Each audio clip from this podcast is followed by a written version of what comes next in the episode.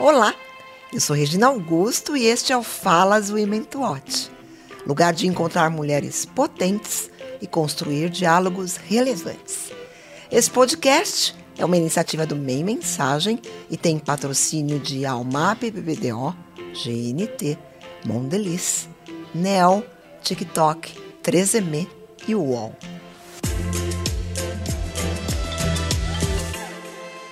Luciana Temer é diretora-presidente do Instituto Liberta, organização que luta contra a violência sexual de crianças e adolescentes.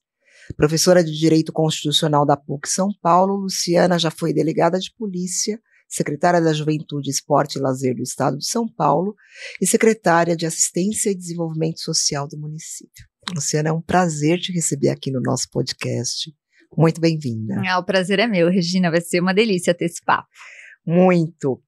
Bom, Luciana, eu queria que você começasse. A gente sempre pede para que as nossas convidadas falem um pouquinho do início da jornada pessoal de cada uma. Aí é um resgate um uhum. pouco de como que foi sua infância, sua adolescência e o que, que te despertou para ser a pessoa que você é hoje. Ixi, tanta coisa, né? Tem cinco horas de podcast aqui. É uma jornada longa, né? Fala, a gente vai se, se transformando, né, durante a vida, se reconhecendo de outras maneiras. Sim. Então eu, eu brinco hoje quando quando eu me vejo em situações que eu tenho que falar para muitas pessoas, que eu eventualmente estou num, num, palco, numa palestra, eu penso na Luciana super tímida, né? Que foi uma menina super tímida, super fechada. Falo, nossa, como é que essa menina super tímida veio parar nesse palco com um prazer imenso de falar para um monte de gente, né? E acho que é um processo mesmo.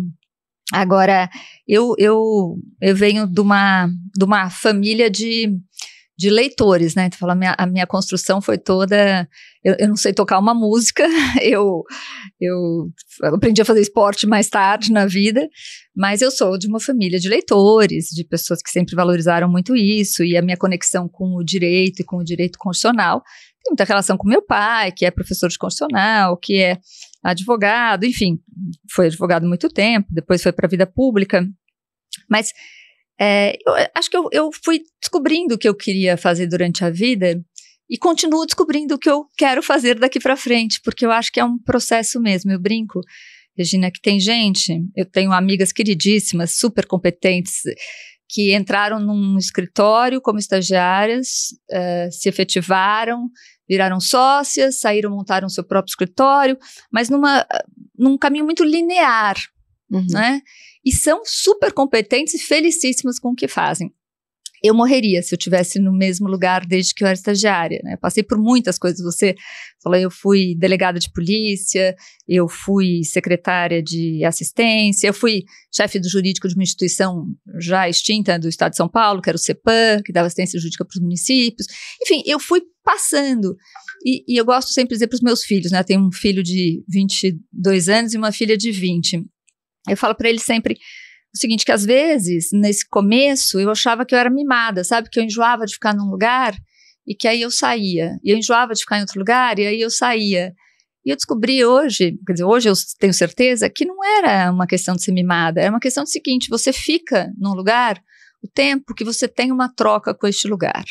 Né? Para cada pessoa funciona de um jeito, para mim funciona assim. Eu brinco que eu tenho que ter tesão para trabalhar. Enquanto, como é que, da onde vem esse tesão? Quando eu estou aprendendo, quando eu estou ensinando, quando tem uma troca, quando eu tenho um crescimento. Quando eu sinto que ali se esgotou, eu tenho que procurar outra coisa para fazer. Né? E, é, e, aí eu vim parar aqui, essa trajetória. Mas você sabe que essa, essa sua é, característica de de ir buscando o que te desafia, né? Ela, ela é hoje muito valorizada, né? É. Mas, mas eu, eu acho que a gente deve ter idade parecida. A gente é de uma geração onde a gente tinha uma linearidade muito maior, né? É, muito maior. É, e as pessoas tinham uma carreira longa no mesmo lugar ou na, ou na mesma instituição. É. E eu olho e falo, gente, eu tenho, eu tenho assim, o privilégio de ter muito acúmulo. Né? Porque desde ter sido delegado, Delegacia de Defesa da Mulher de Osasco, e eu entrei na delegacia, tinha 22 anos, eu era muito nova quando eu prestei concurso e, e, e virei. Quer dizer, tanto essa experiência como ter a experiência de hoje presidir o instituto. Quer dizer, eu passei pelo, pelo setor público, uhum. como funcionária pública, eu passei como um cargo de gestão pública duas vezes, E é, eu, ad, eu, advogo, na verdade, né? Eu sou advogada, eu ainda dou pareceres e tudo mais na área pública. E agora estou no terceiro setor. Pois é. Antes de você falar do terceiro setor, eu queria ainda falar dessa sua construção, dessa sua trajetória, que ela é, ela é muito interessante, assim. É, é, em, em, que momento a, a, a, a, influência do seu pai, né, que é uma pessoa pública, é, isso, isso foi. Deve ter sido incrível, mas ao mesmo tempo talvez tenha em algum. Você se questionou o quão. O quanto que esse, isso é, representava um peso para você, claro. enfim, porque imagina, Veja, tem, tem uma coisa interessante. Porque você acabou indo por uma área parecida com a dele. Pois né? é, você sabe que isso acho que é quase inevitável. Inevitável não, mas é, eu acho que é muito natural quando você cresce. Você vê artistas, os filhos acabam sendo Sim. artistas, e, e, e isto é uma influência do meio, né? O que você conhece, o que você vive, o que você tem familiaridade. Tem uma, uma historinha que minha mãe gosta de contar, quando a gente estava aprendendo, estava se alfabetizando na escola, né? Tinha aquela brincadeirinha da forca, e aí tinha que escolher uma palavra, e tinha que adivinhar na forca, e aí a minha palavra ninguém adivinhava. E aí a professora falou, mas qual é a sua palavra? Aí eu falei, constitucional. E aí, Jura? E aí a professora falou assim, o que, que é constitucional? Eu falei, é a matéria que meu pai dá aula na PUC. Quer dizer, eu nem sabia o que era constitucional, mas eu sabia que constitucional era a palavra que meu pai, era, era a palavra que, que meu pai dava aula na PUC, né? Como se fosse uma. Mas o, o, eu tô contando a história para dizer assim: a influência é, é inegável. Eu acho que eu tenho outras duas irmãs, né, filhas Você da minha é mãe e do meu pai, velha. eu sou mais velha. As duas escaparam, elas são psicólogas, né, ótimas psicólogas. Mas é, eu tenho realmente uma, uma relação de admiração e você acaba se espelhando um pouco. Mas eu acho que meu pai foi muito sábio.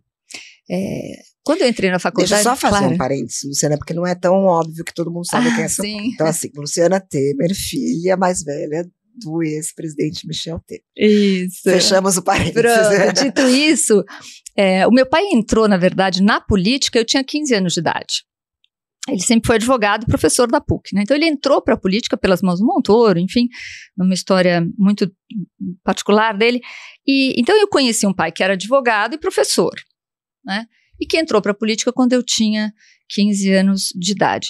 E, e, aí tem uma questão que eu acho que é muito interessante e que eu, eu brinco que foi uma coisa que intuitivamente meu pai foi muito sábio. Ele disse, dizia sempre o seguinte que que eu tinha que construir o meu caminho, né? Porque era muito natural, assim, acho que com, com quando você tem 17 anos, entra na faculdade com 17 anos. Na verdade, eu tinha um desejo de estar perto com 17 anos. Então, eu queria ir para o escritório que ele era sócio. E ele dizia: não, não é bom para você vir para o escritório que eu sou sócio, é bom você fazer o seu caminho. Né? E eu acho que se eu brinco, né, psicologicamente, eu tive que superar isso de alguma forma, que eu falava, meu Deus, mas por que, que ele não quer perto? E hoje eu tenho uma admiração enorme por esse caminho que a gente construiu, ele o caminho dele, eu o meu, né? E, e, é muito bom poder fazer uma troca com ele hoje. Hoje voltou a advogar, né? Hoje é advogado. E, e, a gente até cogitou, bom, então vamos fazer um escritório juntos e tal. Não, vamos fazer cada um seu. E aí, quando tiver que fazer parceria, a gente faz é, parceria. Porque eu, porque eu acho que o, o seu mérito foi ter descoberto o, o seu potencial. Claro que com, com, todos esses estímulos que você fala que desde muito, muito pequena você teve, mas você seguiu o seu próprio É. caminho, né? É. E, e- e eu queria voltar para aquela sua primeira experiência dos 22 anos. Você já foi trabalhar numa delegacia ligada ao- aos direitos das mulheres, é isso?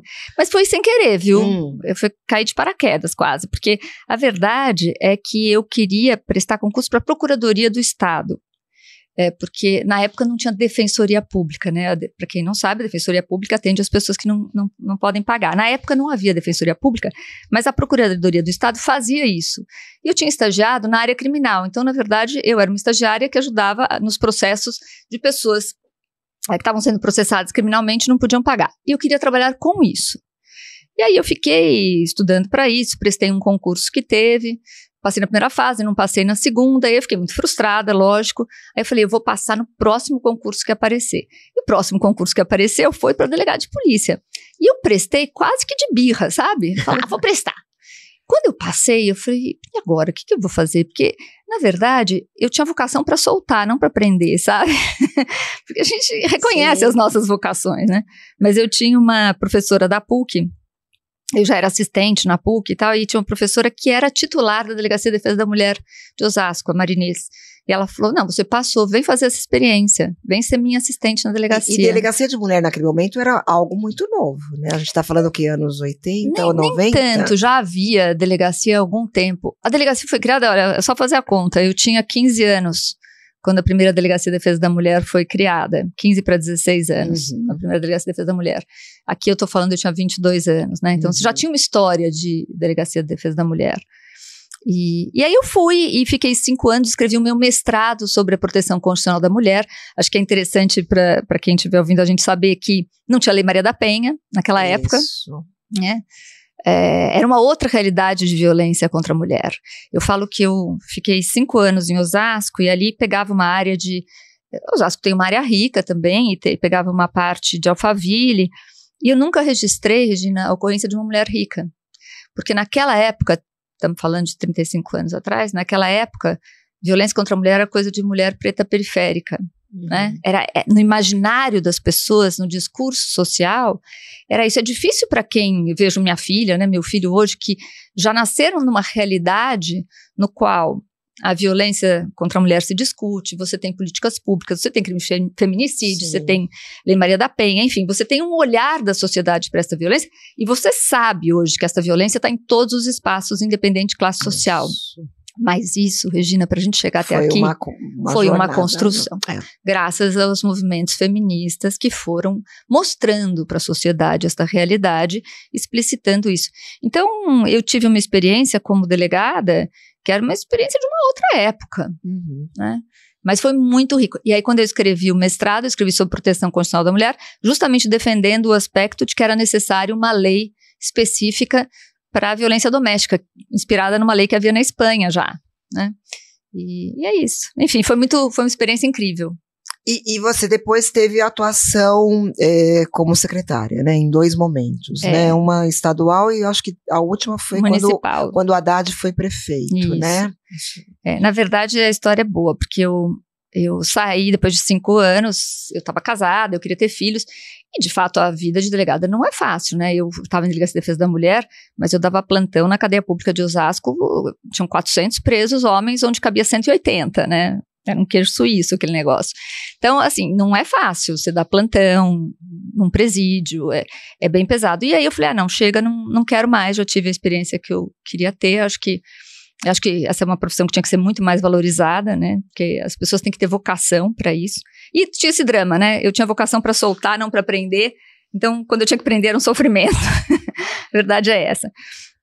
Mas aí, enfim, fui fazendo a minha trajetória, acabei tendo, tendo meu filho, e quando o Pedro estava com quatro meses, eh, o Gabriel Chalita ia assumir a Secretaria da Juventude no governo, primeiro gestão do Alckmin, e falou: Não, eu quero que você venha ser minha adjunta, e você precisa ser minha adjunta. Eu falava: Mas o Pedro tem quatro meses. Não, não quero saber, vem. E na época conversei com o meu marido da época, tal, falei: Ah, vamos, vamos, tá bom, vamos. Aí fui. Um mês que estava na secretaria, eu descobri que eu estava grávida de novo. Uau!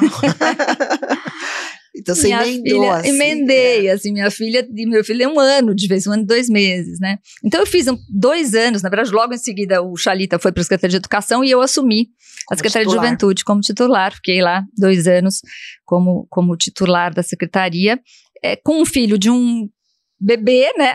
E uma filha para nascer. Foi um processo bem desafiador, mas muito interessante também. Aí, quando o Alckmin se, se reelegeu, eu agradeci, falei, agora eu preciso cuidar um pouco dos meus filhos, né? Porque eu estava com uma bebê de seis meses. Como que é, que, que é essa experiência de vida pública, né? Porque é. É, é, num, numa cadeira que é difícil, assim, né? é. Porque você lida é, é, é incrível. Com, desafios diários, assim, né? No município mais do que no estado é, salvo se você tiver numa Secretaria de Segurança Pública, alguma tá. coisa assim. Mas a minha experiência, por exemplo, no, no, Estado era Juventude, Esporte Lazer, mas eu tinha na época a FEBEM ligada à pasta. Ah. Que hoje é Fundação Casa, mas a época ainda era a FEBEM, né? Era justamente a transição da FEBEM para Então, assim, era um, não era totalmente Juventude, Esporte Lazer, não Sim. tinha muita leveza. Mas, de qualquer forma, quando você está numa posição do Estado, o Estado ele é mais distanciado ali do cotidiano da população, né? É mais elaboração de políticas e tal. Como eu disse, salvo se você tiver uma secretaria como segurança. Agora, a, na Secretaria do município, eu acompanhei o, o, prefeito Fernando Haddad durante toda a gestão, entrei com ele, saí com ele na Secretaria de Assistência e Desenvolvimento Social. Aí é uma zeladoria, é um cotidiano, né? Assim, eu falo, você não tem dia, noite, não tem fim de semana, porque no caso da assistência social, você lida com toda a vulnerabilidade social de São Paulo, então população em situação de rua, criança é, abrigada, idoso, enfim, todas as situações Sim. possíveis e, e, não, você não pode desligar. É o incêndio não sei aonde, Sim. a enchente não sei aonde. Final né? de semana, feriado. Não tudo, tem, né? não tem. Mas eu vou dizer uma coisa para você, eu adoro gestão pública. Eu acho apaixonante, eu vou dizer por quê. Eu trabalho hoje para um, um grande filantropo, empresário, que é bilionário, né? Que é o Eli Horn, que foi quem me convidou a montar o Instituto Liberta, e um dia numa conversa... Ah, eu não sabia que o Instituto Liberta é, é patrocinado, é patrocinado por ele. Por ele. Ah. É por ele que me convidou, na verdade, saindo da assistência. O Eli Horn me chamou um dia e, e me convidou para um, esse desafio, né? Que depois a gente pode falar dele, mas uhum. do desafio. Mas eu, eu uma vez eu estava com ele logo no começo da, enfim, do instituto, e aí ele brincou comigo, falou: ó, oh, nunca mais você volta para a gestão pública, né? Porque aqui comigo você ganha mais e você tem uma vida muito mais tranquila. Eu lembro de ter olhado para ele e falado assim, doutor Eli, pois eu vou dizer para o senhor que eu não sei se eu não volto nunca mais, porque nem com todos os seus bilhões, nem todos os seus bilhões são capazes de mudar, de transformar a sociedade como uma caneta bem empregada é. Porque a verdade é que quem está na gestão pública tem um poder muito grande de mudar as coisas. E por isso que é tão sedutor, né? E eu acho que é importante que as mulheres ocupem esses lugares também, né, Luciana? Porque ainda é um universo muito masculino, né? Muito masculino. É. E, e, é fundamental, não só importante, é fundamental, fundamental que as né? mulheres ocupem, né? Eu, eu falo muito para mulheres e digo o seguinte: primeiro que eu acho que participar da vida pública é um desafio para a mulher. E quando você fala de participar da vida pública, você não está falando só de grandes cargos, você está falando de ser síndica do prédio, você está falando Isso. de participar da reunião da comunidade, você está falando. De, porque é estar na vida pública, participar dos espaços decisórios. Né?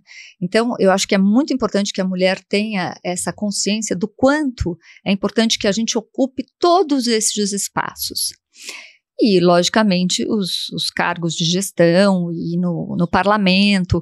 É, é importante por tudo, é importante ah, eu não gosto dessa palavra, do fortalecimento, né? Estou cansada de empoderamento, mas do fortalecimento da, das mulheres, de todas nós, é, mas de um olhar transformador das políticas públicas, quando você fala de gestão pública, né? Porque é óbvio que o nosso olhar é diferente do olhar do homem, é natural que seja. E é importante que o nosso olhar esteja lá. Uhum. Assim como da pessoa preta, da pessoa com deficiência, da pessoa é, trans. Quer dizer, todos os olhares têm que se complementar, porque quando a gente tem todos esses olhares é, voltados para uma mesma questão, a solução será muito melhor. Eu não tenho dúvida disso, né? Então, não se trata de quando a gente fala de cotas, por exemplo, não se trata de, ah, então vamos, coitadinha, vamos deixar ela entrar ou vamos deixar ele entrar. Não. É, a gente tem que entender como sociedade que quando você junta toda essa diversidade, uma solução muito melhor surge. Exatamente. E, e, aí, agora eu quero que você conte. Aí, quando você saiu da Secretaria Municipal, você recebeu o convite para. Já existia o Instituto Liberto ou ele estava sendo criado naquele momento? Na verdade, não foi nem quando eu saí, sabe? Um dia eu fui convidada para fazer uma conversa com o doutor Eli. Eu não conhecia o Eli Horn, mas uh, uma pessoa que, que, é presidente do Instituto Cirela, o Arum, uhum. com quem eu já tinha feito um trabalho na assistência e tal, com o pessoal do, da Cracolândia, né, do Braços Abertos. Ele me chamou e falou: Ah, o Eli quer, quer fazer um trabalho com violência sexual, com exploração sexual de meninas. É, você não pode vir aqui conversar com ele? Eu falei: Claro que eu posso. Fui lá, eu toda certinha com a minha pastinha, com os meus dadozinhos, né, de secretária. A gente estava mais ou menos em setembro no último ano da gestão. Aí eu fui lá e ele é uma pessoa, assim, só quem conhece que, que entende o Eli, assim, ele é uma pessoa é, super diferente. Eu cheguei lá e ele, ele, ele começou, você acredita em Deus? eu, tipo, eu vim aqui dar dados, né, e a conversa vai para você acredita em Deus? Enfim, a gente começou uma conversa filosófica, e aí ele começou a falar das angústias dele, de porque ele queria enfrentar esta questão, que, que ele achava muito importante que ninguém falava desse assunto, e ele é muito religioso, ele falou, Deus me deu essa missão. Enfim, a conversa foi por aí. E eu falei, não, doutor Eli, eu acho que é muito importante esse assunto, você pode contar comigo, o que eu puder ajudar. E na, no final da conversa, de uma hora e pouco, ele falou assim, você vem trabalhar comigo. Você vai montar, você vai me ajudar a enfrentar esse problema. E, e eu falei, claro, podemos conversar a respeito. Não, conversar não. Você vem, vou ligar. Ele tem um sotaque forte, ele é assim, né? Sim. Vou ligar para a Haddad e dizer que você vai começar a trabalhar comigo. Eu falei, não vai não. não vai não, porque eu estou na secretaria, eu gosto de estar na secretaria e eu vou acabar essa gestão com o prefeito Fernando Haddad. Mas enquanto eu não apertei a mão dele, falei que eu, acabando a gestão, eu viria para montar o instituto, ele não me deixou embora. Olha. E eu sou muito grata por isso, porque de fato. A gente está falando o quê? 2017. 2017. Tá. Começou, a gente montou, o, o Instituto nasce em 2017, Uhum. e a gente nasce como Instituto de Conscientização e Comunicação no começo, para o enfrentamento da exploração sexual de crianças e adolescentes, que é a conhecida, entre aspas, né, aqui prostituição infantil, as pessoas chamam Sim. de prostituição infantil, mas o termo está equivocado. Uhum. A gente não pode falar de prostituição com crianças e adolescentes, porque Uhum. não há consentimento possível, e prostituição adulta não é crime. Né? Então, a gente tem que separar as, as discussões, ambas importantes, mas completamente diferentes. E, e aí, depois, ao longo desses seis anos, né, seis anos e meio que o Instituto existe, a gente foi crescendo e foi entendendo que, na verdade, não dava para fazer um discurso mesmo de comunicação sobre exploração sexual sem abordar também outras formas de violência sexual. E a mais importante delas, que é o estupro de vulnerável, né, que as pessoas chamam de abuso popularmente, mas é qualquer relação eh, sexual que não precisa ter penetração, né, é qualquer toque mesmo, Uhum. relação libidinosa para fins de satisfação sexual de um adulto, eh, com menores de 14 anos, que é o chamado estupro de vulnerável no Código Penal. Por que, que não dá para falar de uma coisa sem outra? Porque as coisas estão muito conectadas. Muito conectadas. Porque tudo tem um, um único fundo, que é a permissividade da sociedade com a violência sexual contra crianças e adolescentes, em especial meninas, porque a grande maioria são meninas. Falo que você junta duas submissões aí, né? É, homens e mulheres, porque são meninas, Isso. e adultos e crianças, Exatamente. porque são crianças. E, e os números são, infelizmente, muito alarmantes, né? Quando a gente fala desse, desse grande problema social que o Brasil tem. Hum. E, e se a gente olha eh, também os dados, eh, as meninas correm perigo dentro de casa, né? Acho que É. a, a pandemia trouxe muito isso. Acho que a gente né? pode falar alguns dados aqui, É, né, por para exemplificar Por isso. então, favor, é, porque os dados são os bem dados são- assustadores. São assustadores. Não são assustadores, são É, inadmissíveis. exatamente. não é? Inadmissíveis. Quer dizer, eu, eu falo que não é possível que alguém escute um dado desse e não comece a pensar muito seriamente no assunto. E o dado que a gente está fazendo referência aqui é o seguinte, né? Segundo o Fórum Brasileiro de Segurança Pública, no último anuário, vai sair outro agora em julho, mas no Anuário Brasileiro de Segurança, mostra que são mais de quatro crianças de menos de 13 anos estupradas por hora no país. Esses dados são de Não é- registro policial. Quer dizer, É é inadmissível. A é. maioria são meninas, a maioria dos meninos tem entre 4 e 8 anos de idade, né, o que fala muito desse sociedade machista nossa, que, que abusa do menino enquanto ele é criança, porque é a questão do É, adulto na com a primeira criança, infância, na né? primeira infância, e depois é, esse menino de alguma forma se empodera um pouco mais, ou então se constrange um pouco mais também para denunciar, em razão dessa nossa sociedade machista. Mas o fato é, são mais de quatro crianças e adolescentes de menos de 13 anos estuprados por hora. 61,3% de todos os estupros registrados no Brasil são contra menores de 13 anos. Então, uma coisa que a gente briga muito, Regina, é o seguinte: vítima de estupro no Brasil não é mulher, é menina. É menina. E por que que faz diferença? As pessoas falam, mas é uma questão de gênero. Sim, só que não funciona para você pensar na solução da política pública. Por quê? Aí a gente vai falar desse outro dado que você trouxe. Mais de 75% dos estupros acontecem dentro da residência. Este é o Uhum. primeiro dado. O segundo dado é 40,7% são praticados por pais e padrastos. 37,2% por irmãos, primos, cunhados, tios e afins. E 8,7% por avós. Portanto, eu estou falando de uma violência que é intrafamiliar e dentro da residência.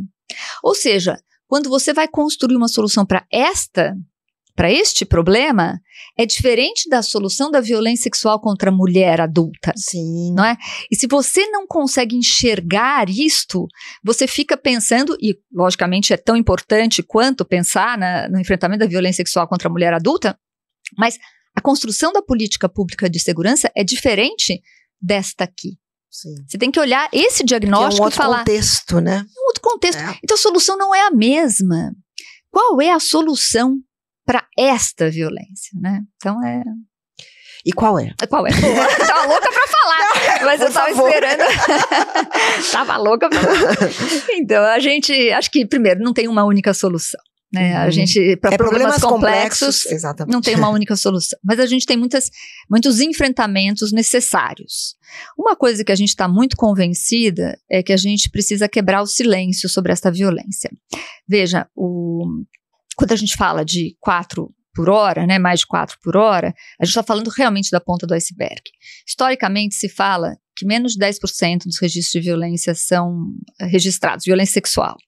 O ano passado, a gente encomendou uma pesquisa para o Datafolha que mostrou o seguinte: eh, eles eh, pegaram um universo bem grande de pessoas adultas do Brasil inteiro, diferentes classes sociais, foi feito maior sigilo, a- as perguntas, a pessoa respondia anonimamente no tablet, e eu faço essa introdução porque é o seguinte: se eu perguntar para você hoje, aqui num lugar, for um entrevistador, Regina, você foi vítima de uma violência sexual infantil? Você 100% de chance vai dizer não, não é? Muito raro alguém que diga assim.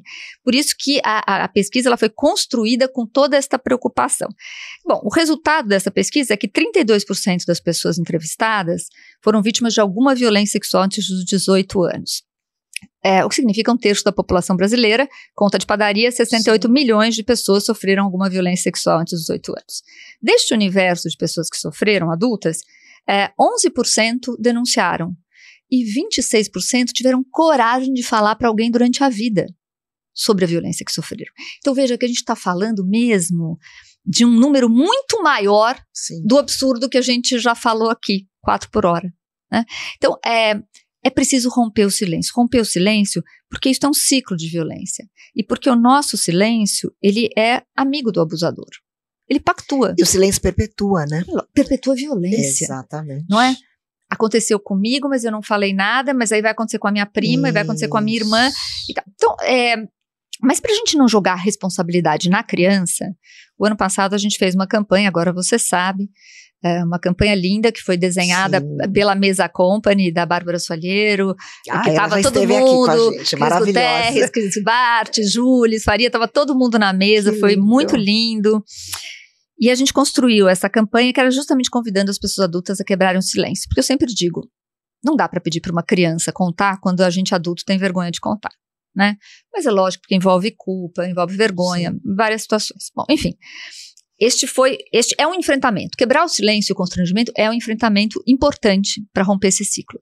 Esse ano, o Liberta lançou agora 18 de maio, que é o Dia Nacional de Enfrentamento à Violência Sexual contra e Adolescentes, um manifesto e a gente está colhendo assinaturas. Convido a todas e todos e todes que estiverem ouvindo o nosso nossa conversa aqui, entrarem no site do Liberta, tá lá no primeiro liberta.org.br. Assine o manifesto. É um manifesto colhendo assinaturas de pessoas que apoiam que crianças e adolescentes tenham direito à informação e educação para a prevenção da violência sexual. Por que, que isso é tão importante? Porque uma boa parte das violências, e aqui eu vou falar uma coisa que choca as pessoas, mas é o seguinte: elas não são violentas. A violência sexual no início, ela raramente é violenta. Ela se dá a partir de sedução, Sim. de relação de confiança e de desconhecimento da vítima. A vítima não sabe que aquilo é uma violência, não é? E quando ela descobre mais tarde que aquilo que ela viveu era uma situação de violência, vem a culpa, A dor, vem a né? vergonha, vem a dor, a dor da traição daquela pessoa ser uma Isso. pessoa que deveria cuidar dela, não é? Então, é uma coisa muito complexa. Você, São muitas camadas de sofrimento, né? muitas camadas e que nós acreditamos assim, a, a verdade a sociedade brasileira, ela vem evoluindo no enfrentamento da violência sexual, né? Você teve aprimoramento de crimes, o próprio estupro de vulnerável que separa o estupro de crianças e adolescentes de, de adultas, ela é de 2009. Né? Então, assim, a gente evoluiu, a gente criou outras modalidades criminosas, como uh, a, a, violência virtual contra crianças e adolescentes. Enfim, a parte do, de olhar para o criminoso e punir o crime foi evoluindo. Uhum. Em 2017, a gente teve uma lei muito importante, que é conhecida como Lei da Escuta Protegida, que olhou, tirou o olhar do criminoso e pôs na vítima. Falou, bom, como é que a gente ouve direito essa vítima, para que ela não fique submetida a sofrimento, né? Então, tem uma escuta hoje prevista na lei cuidadosa, feita com psicólogos, para toda criança ou, é, e adolescente vítima ou testemunha de violência, qualquer tipo de violência. Não está implementada, tá? Aprovada em 2017, foi editada, mas a gente está lutando ainda para que estes centros integrados de atendimento às vítimas sejam implementados no país. Então, essa é uma situação.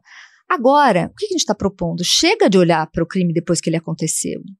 Vamos evitar que Preven o crime é. aconteça. É. Prevenção, prevenção, Regina. Exatamente. Prevenção. A gente sabe que a prevenção é a maior solução, mas Sim. a gente trabalha muito pouco com prevenção em todos os a aspectos. A gente é reativo, né? A gente só age depois que acontece. Porque o grito né? acontece depois que acontece. Então, a gente tem que olhar para isso e entender o seguinte.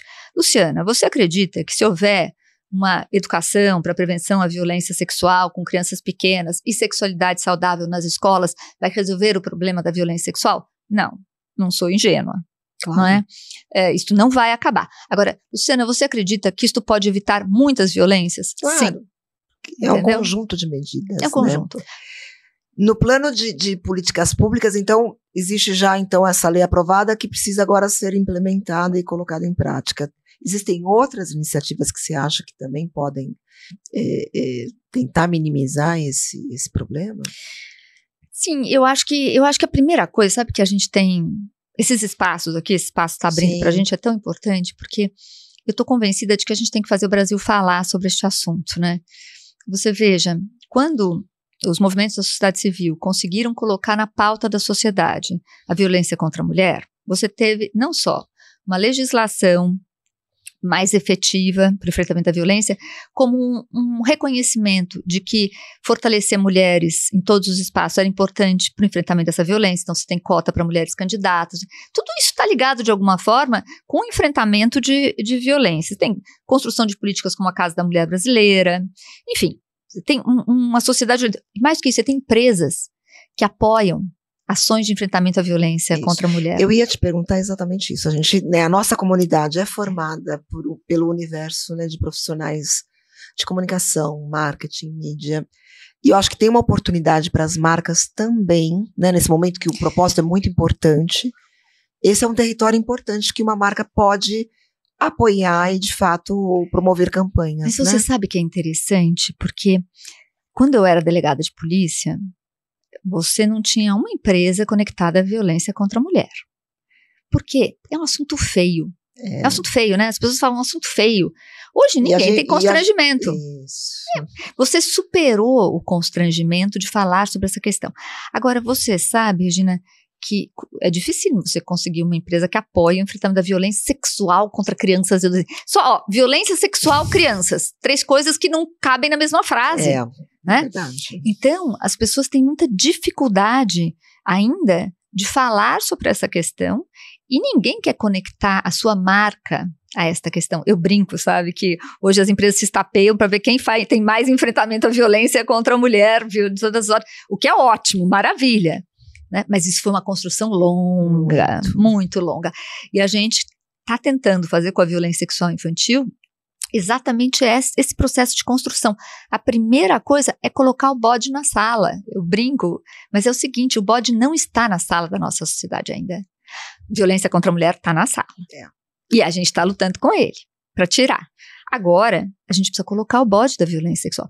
Até porque, Regina, é o seguinte: eu sempre digo, eu enfim, não tenho uma militância feminista longa, mas eu sempre tive conectada às questões, né, de, de fortalecimento de mulheres. De mulheres, não de meninas, de mulheres, porque eu cresci numa sociedade que falava de mulheres.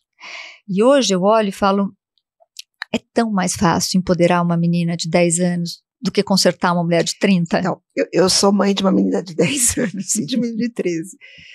E, e, e, eu vejo isso, eu falo, gente, a minha função nesse mundo, né, primeiro, tanto quando tem, por exemplo, agora, as minhas crianças gostam muito de esporte, a gente gosta de esporte, de futebol especificamente.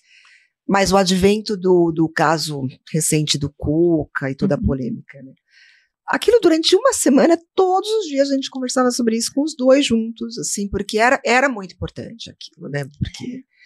é, e, e esses assuntos hoje eu vejo que eles já têm um pouquinho mais. Claro que a gente está falando de uma bolha de privilégio, mas eu vejo que esses assuntos hoje. é, as escolas proporcionam isso, acho que tem espaços mais seguros É. para, para se falar sobre isso, mas eu, eu Mas vejo. olha eu- que.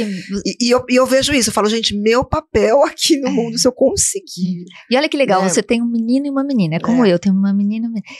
E, e, eu acho que é isso, não é, a conversa não é só com a menina, né? A gente Não, fala é de com menina, os dois é juntos. com a menina e com o isso. menino.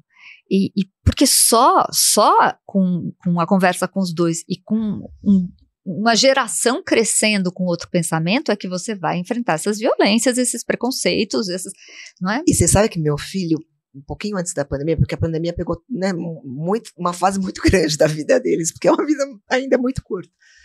Mas eu lembro que eu queria até nessa coisa de mãe jornalista quer colocar os filhos para. Então a gente assistia jornal à noite. Ele tinha tipo sei, oito, nove anos. E um dia ele falou assim: "Mamãe, por que que todo dia tem notícia de homem matando mulher?" E aí eu, eu simplesmente parei assim de assistir, porque aquilo era era muito era uma notícia por dia horrorosa. E aí eu falei, eu falei, olha, sabe que o, pai, o Brasil é o país onde mais acontece. O nome disso é feminicídio. É, e, e é um. E até na volta eu falei, olha, sabe aquela história, porque é- existe a cultura dos. Então, é, sempre a gente fala sobre É. isso, mas eu lembro que isso, isso deixou ele muito assustado, assim, quando ele era menorzinho ainda, uns cinco anos atrás. Mas é assustador, né? É muito É assustador. assustador, é assustador. Porque a gente acaba naturalizando, e aí uma criança viu É. isso, ele falou assim, como assim? Né? Todo dia tinha uma notícia assim. E acho que você falou uma palavra muito chave, né? Que é naturalização. É, exatamente. Porque, é, veja, acho que duas questões. Uma que você consegue fazer essa conversa com seus filhos. Quantas mães brasileiras É. conseguem fazer conversas como essa com os filhos? Então a gente tem que olhar para a realidade do Brasil. Sim. Se uma boa parte das famílias não consegue fazer essas conversas por diversas razões, alguém tem que fazer. E esta figura é a escola. A escola tem que ser preparada. Eu digo sempre que num país como o nosso, a escola não é uma questão de conteúdo, é uma questão é, é, de, de preparação para a cidadania. É um espaço de proteção, Sim. proteção de crianças e adolescentes e de preparação para uma sociedade diferente. A escola tem que ser enxergada desta maneira. É uma pena que os educadores ainda não, não tenham comprado esse Pois discurso, é. uma parte deles, né? Tem gente muito boa já falando disso, mas Agora, nesse momento, eu tenho várias perguntas para te falar, mas o nosso tempo já está indo Hum. quase terminando, mas, mas eu tenho que fazer essa pergunta. Vo- Você, em termos deste momento que a gente vive, de um país muito polarizado, onde, onde uma discussão como essa esbarra muito na chamada pauta de costumes, né, a gente vê aí a questão de, de meninas que engravidam por conta dessa violência, e aí tem toda a questão dos direitos reprodutivos, enfim. É, e, e eu acho que é na escola, e é na escola pública essa discussão, né? Eu acho que essa formação. No Instituto você tem um pouco esse termômetro, você, você é otimista com relação a isso, assim? Então, acho que é um desafio enorme mesmo que a gente está vivendo, né? Eu acho que quando você fala de escolas públicas, públicas e privadas, porque as escolas privadas estão devendo muito É também. verdade. Estão é devendo muito. Sim. Né? E eu, eu brinco até, a gente faz muito, a gente tem parceria com a Secretaria de Educação do Estado, do município e tal. E eu falo, as escolas públicas, de alguma forma, estão mais acostumadas a lidar e a falar disso do que as privadas. É verdade. Porque a privada finge que não acontece lá. Mas, ah, bom, superando isso, mas veja, a gente está num momento tão, tão perigoso. Eu queria chamar a atenção das pessoas por uma questão que está em pauta no Congresso Nacional, que é a ideia da educação domiciliar. Né? Essa educação domiciliar foi aprovada na Câmara dos Deputados e está tramitando no Senado. Isso significa que os pais poderão não mandar mais as crianças para a escola, que é esse espaço de proteção. Isso vale um podcast só disso, Só a gente não vai entrar nisso. Mas veja, eu acredito muito, você fala se eu sou otimista ou não, eu acho que a gente tem que achar o caminho da comunicação conciliadora. Você veja que eu não usei aqui em nenhum momento educação sexual. E eu não uso educação sexual. Porque é um termo que está absolutamente contaminado pela mamadeira de piroca. Exatamente. Não é? Da, da eleição Sim, da. De assim, 2018. 2018. Quer dizer, é isto, é isto que querem ensinar para o meu filho quando se fala. Então, assim, eu não uso este termo. Eu uso o termo prevenção à violência e sexualidade saudável com jovens. Por quê? Porque eu acho que a gente precisa encontrar um discurso que converse com todo mundo. Para a gente explicar para as pessoas do que que a gente está falando quando a gente fala de que a escola tem que dizer isso. Eu não estou falando, eu estou falando de coisas muito simples, que é ensinar a criança a se proteger, a proteger o seu corpo, a, a, a entender que todos têm que respeitar o seu espaço e o seu corpo. É sobre isso. E olha, as pessoas me perguntam muito, mas dá para falar isso com criança de 5 anos? Claro que dá. Tem material pronto, gente. Eu convido no Liberta, a gente tem uma curadoria de livros, filmes sobre isso com as diferentes idades. Então, a gente não está inventando nada. Os recursos existem. Lógico que ele precisa ser estruturado quando você fala de escola, né? Porque não é uma coisa excepcional, tem que fazer parte do discurso da escola, de forma estruturada. Agora, qual é esse primeiro movimento? O primeiro movimento é conversar com a sociedade, Regina, e mostrar para a sociedade do que nós estamos falando quando a gente está falando da escola falar sobre prevenção à violência sexual com crianças e adolescentes é sobre isso. Né? É, uma vez que a gente consiga estabelecer, com toda a dificuldade hoje de comunicação que existe, eu acho que a gente pode avançar. Porque que pai, que mãe que não quer que a criança uh, se defenda de uma violência? Exatamente. Né? Então, acho que a hora que as pessoas forem entendendo isso, é, é claro que eu, eu também estou sendo simplista, porque muitas violências são praticadas em casa, então tem toda esta relação, é, é bem complexo. Mas eu acho que uma boa parte da população se entender isto, e aí a gente não pode radicalizar o discurso. Que é uma coisa que tem dito. Você não pode radicalizar o discurso. Tem muitas coisas que eu gostaria de falar, do que eu penso sobre direitos reprodutivos e tal, que eu não falo. Não é? Por quê? Porque eu tenho que achar um caminho de convidar as pessoas para estarem comigo. De convergência, não de né? Afastar. É, não de afastar. O desafio é esse. Que é um, é um baita desafio. Eu acho incrível, assim, o, o projeto que você encabeça, Luciana. Como eu disse, infelizmente a gente está se encaminhando para o final, mas eu queria, a gente termina um pouquinho até para dar uma descontraída. é, se entrasse uma pessoa aqui nessa sala que nunca te viu e você tivesse que se apresentar, quem é a Luciana Temer? Ó, é difícil, eu vou dar. Né? É difícil, mas eu vou dar, eu vou dar, eu vou falar o que está no meu Instagram, tá bom? Tá bom. a Luciana Temer é professora de constitucional por vocação é militante de direitos humanos por convicção e é fotógrafo por paixão. E é mãe apaixonada, uma mãe bom. apaixonada pelos Ah, filhos. tem a fotografia aí também que a gente nem falou, muito bom. Agora eu vou falar uma palavra e você rapidamente fala o que te vem à cabeça. Um propósito. Transformar. Um acerto. Meus filhos. Um erro. Não ter feito as coisas mais cedo do que eu fiz. Uma certeza. Ah, de que tudo vai dar certo no final. Uma paixão. Bom, minha paixão hoje chama Carlos Tucci. Muito bom. E por fim, um conselho. O conselho é cada um tem que buscar o seu caminho e às vezes parece que é mimo, que é né, confusão, e às vezes não. Às vezes é só você buscando. Esse é o conselho que eu dou para os meus filhos, tá? Tô dando para todo mundo, mas é que eu dou para os meus filhos.